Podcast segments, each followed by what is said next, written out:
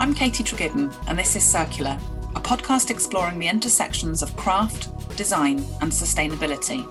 Join me as I talk to the thinkers, doers, and makers of the circular economy. These are the people who are challenging the linear take, make, waste model of production and consumption and working towards something better. In this series, we're talking about repair. I think that mending and repair is primarily important for uh, people who who experience different marginalizations and different intersections of marginalizations. So, particularly people in poverty, people who are black, people of color, people who are trans, people who are immigrants. Um, it's those people who get excluded from capitalism, who get mm. excluded from spending huge amounts of money on rent, on on housing, on food, and who you know have to work huge numbers of hours just just to get by and so when you're when you're struggling just to feed yourself you have to be able to fix your things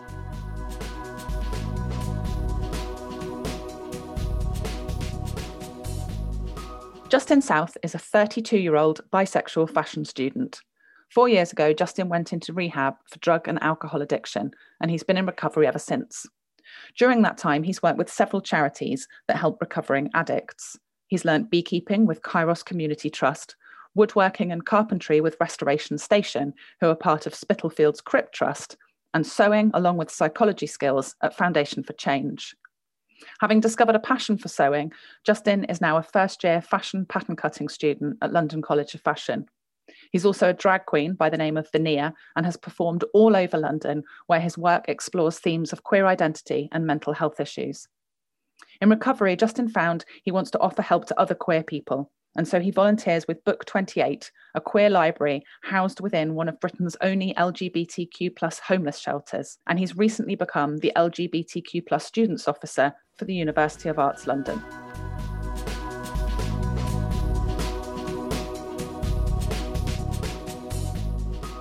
I would like to start right at the beginning and ask you a little bit about your childhood and how mending and repair showed up in your early life.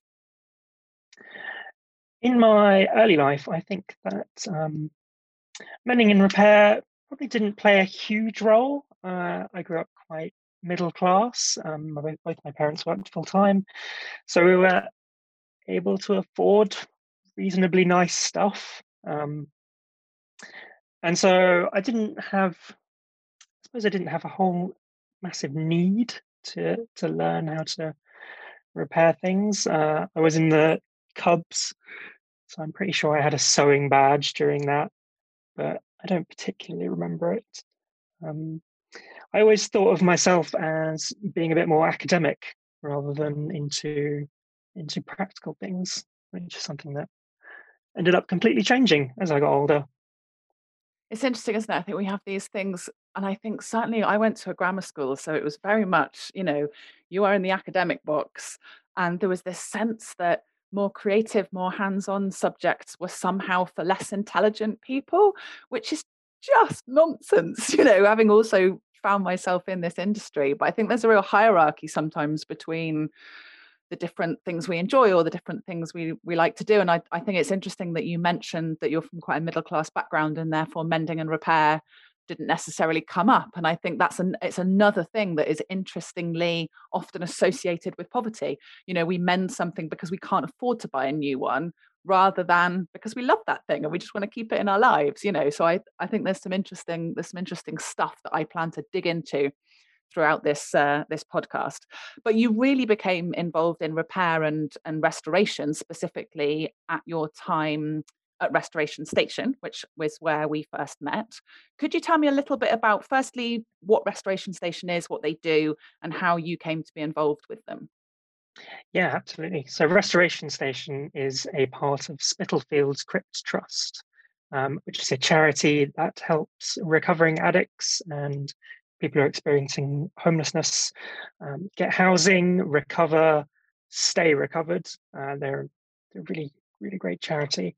And in Shoreditch, they have a um, they have a rehab, a residential rehab, and below the rehab is a shop area and an area where they used to run classes, um, or they still run classes even.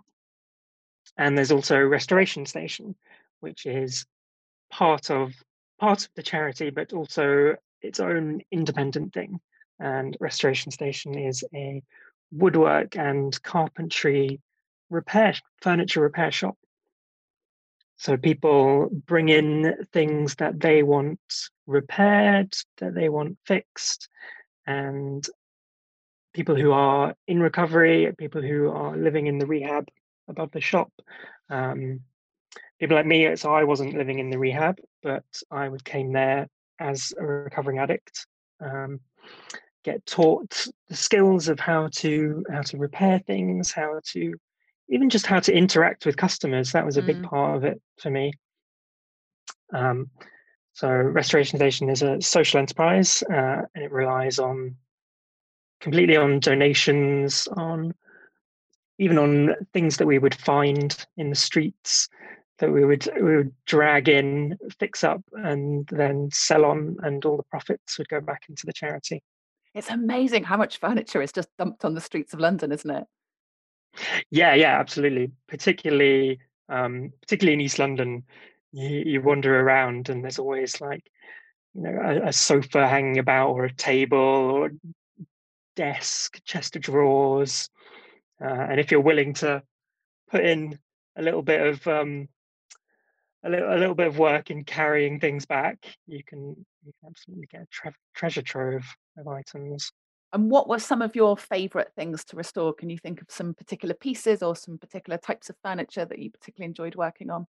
So the uh, manager of Restoration Station, a guy named Bernard, he was particularly fond of uh, G-plan furniture, mm. um, so stuff that was you know very classic, but uh, very very solidly made, but not too intricate, not too um,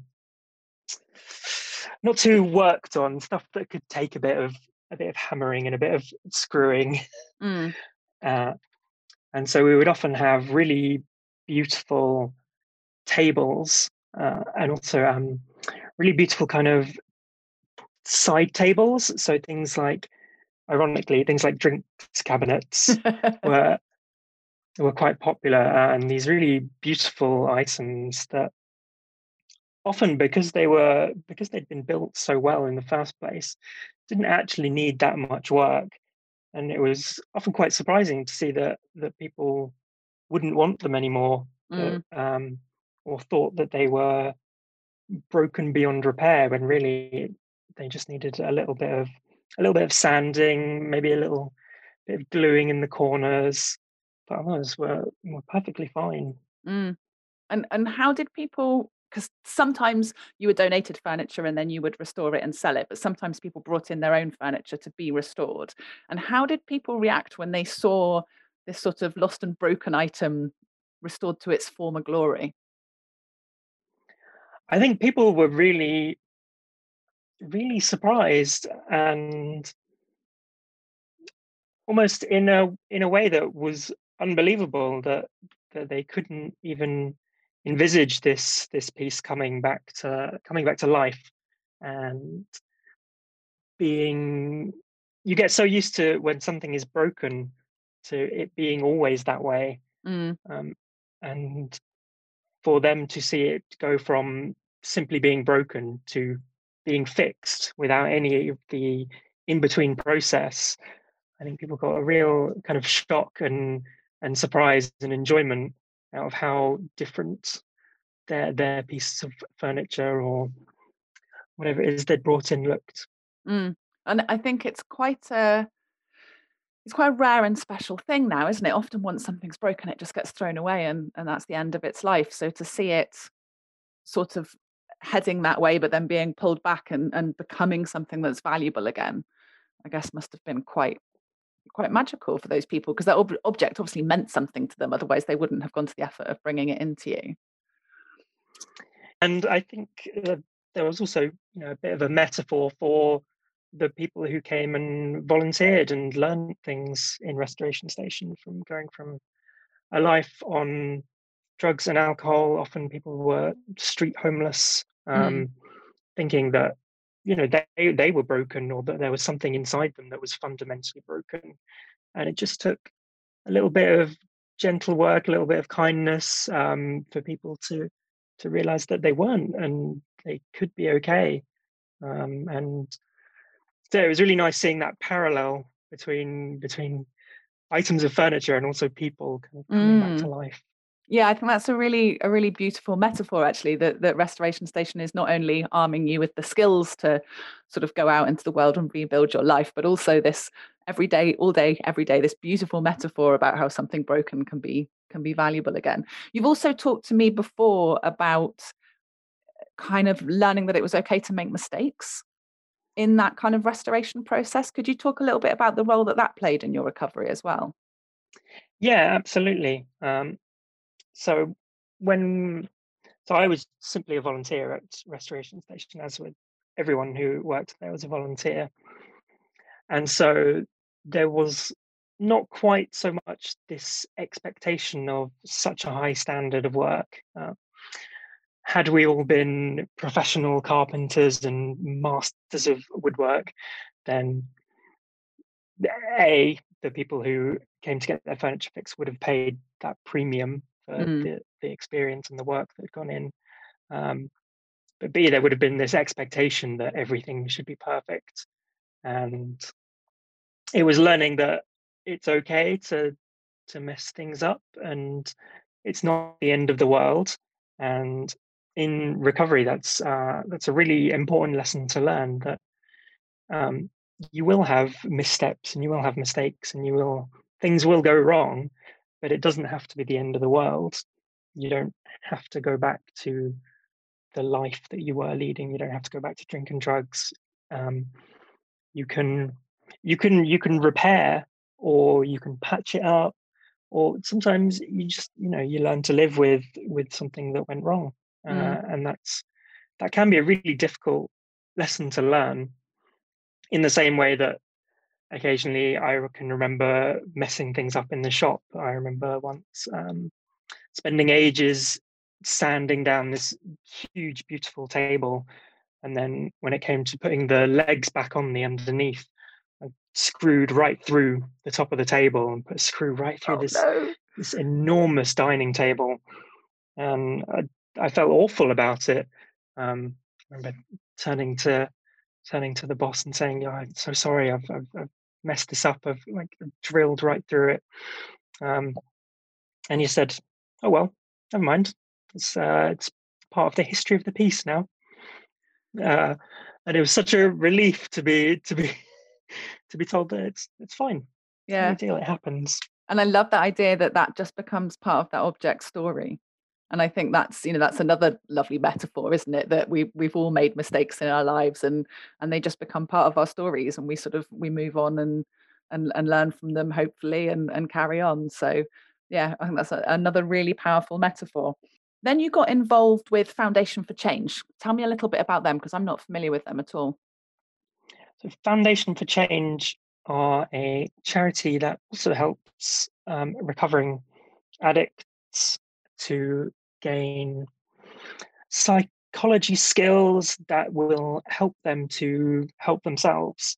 Um, they established with the idea that giving people a basic understanding of psychology of what might be happening in their lives and teaching them would mean that they could then apply these things to themselves rather than rather than just spending six months in therapy looking at your problems if you learn some of the some of the background theories and the ideas hmm. behind mm.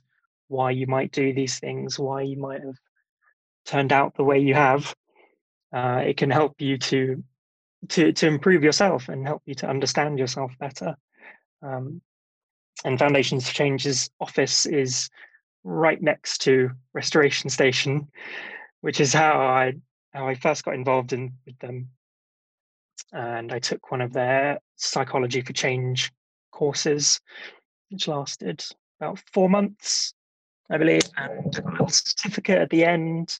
I said I've completed this course, and then later on, one of the people who worked for Foundation for Change, a woman named Bex, started to run a sewing for change course because she's she used to be a seamstress, which was uh, teaching a small group of people. There was only three of us when I when I took part in it, learning how to sew, learning how to make things, learning how to um, repair things as well, and I realized that I absolutely loved it.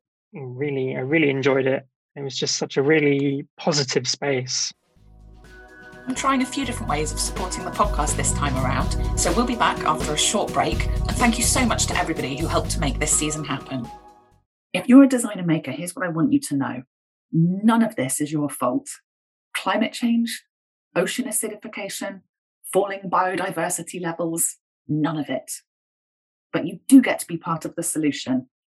And the best part, that gets to be creative, collaborative, and filled with wide eyed curiosity. Remember that? Visit katietregiddon.com forward slash membership and leave your eco guilt at the door. Find a community of fellow travelers, clear, actionable steps you can take today, and all the support you need to join the circular economy.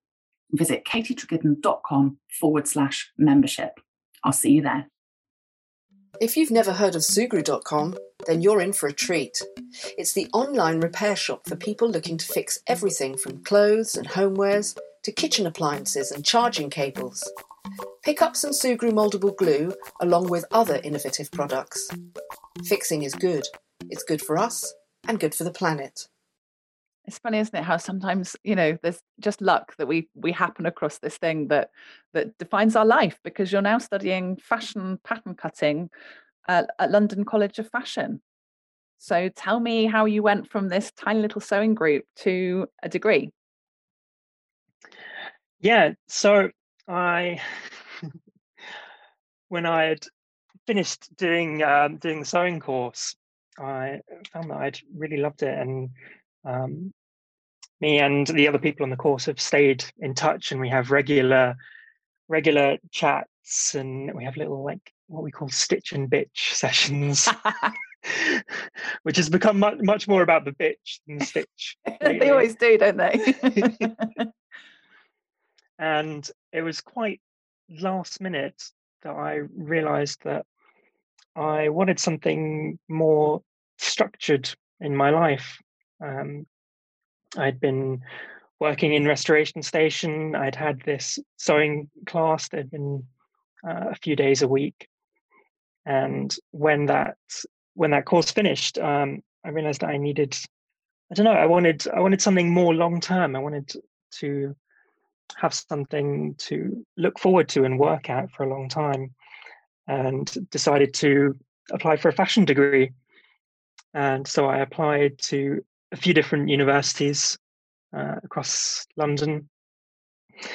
Spent some frantic time trying to put together a portfolio, which included a huge amount of work that I'd done at Restoration Station, actually, to kind of demonstrate that I knew how to plan ideas and put things together.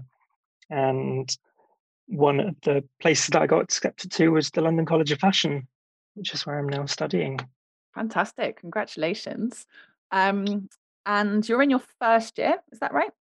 Yes, that's so correct. What role does mending and repair play, if any, in, in the curriculum so far?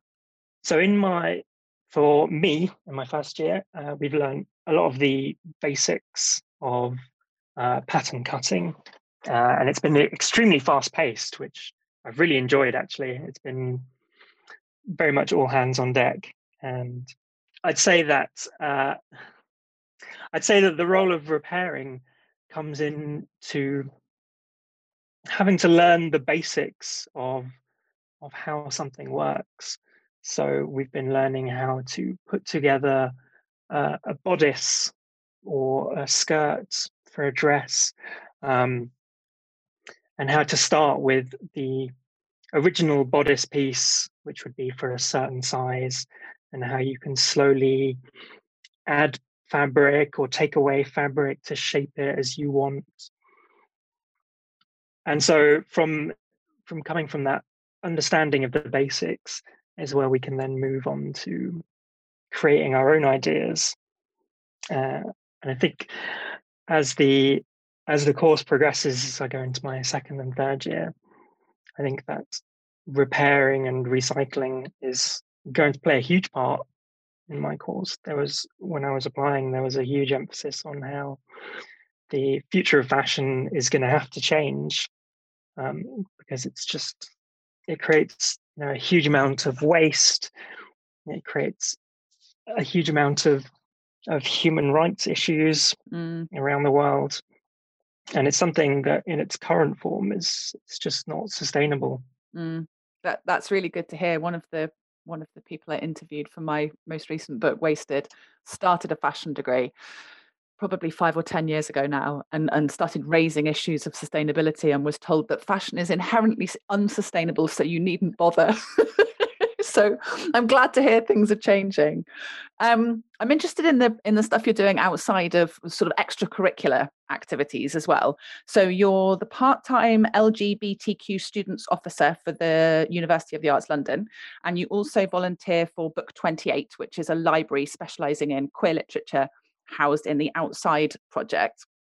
How does all of this knit together? How do some of the lessons you learn about repair at Restoration Station, your time with the Foundation for Change, how have all of these things led you to this work, sort of being an advocate for the LGBTQ community?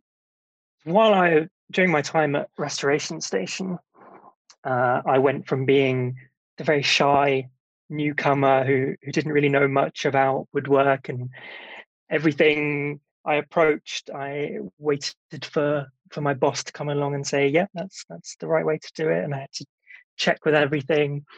And as time went on, and as I worked there for several years, um, I felt myself kind of grow in confidence and become the person who would who would say to other people, who would say to newer people working there, "Yep, you can do it like this. Yep, that's fine you you know you know what you're doing and it was really nice to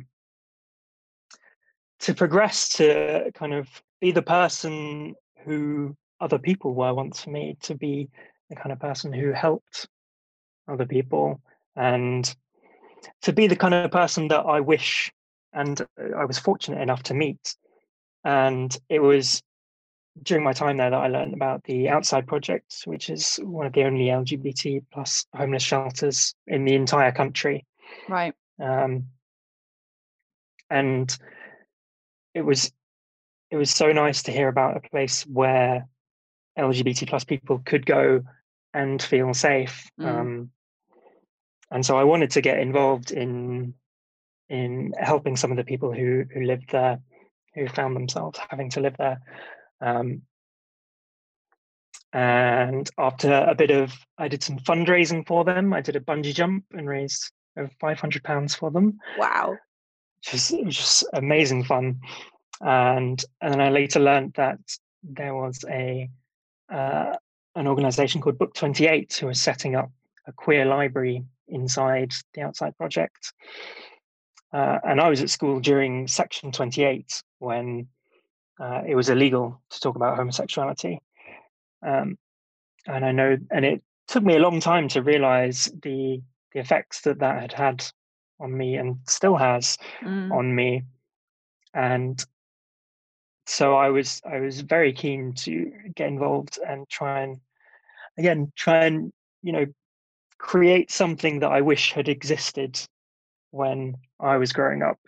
There was no there was no access to queer literature when I was at school. There was there was even no one to talk to about it. Mm. Um, the person behind Book Twenty Eight, his name is Isidore, is uh, doing a master's in uh, library studies, and so part of his master's is setting up this library. Wow. Uh, and we recently opened up for donations to kind of improve the space and get all the books we need. And our hope is to one day create a, a lending service where we can just send out books to people around the country and also do consultancy work for people and saying, you know, this is this is the kind of thing that you could do to make your space more inclusive. Mm. Mm, I think that's really important. And I think I think it's really interesting to hear.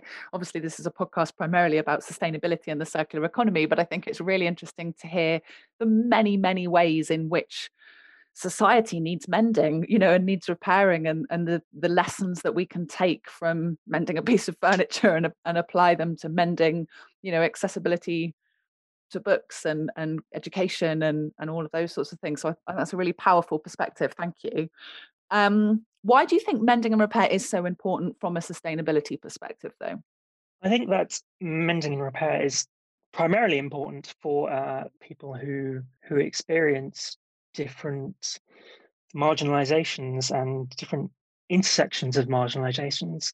So, particularly people in poverty, people who are black, people of color, people who are trans, people who are immigrants.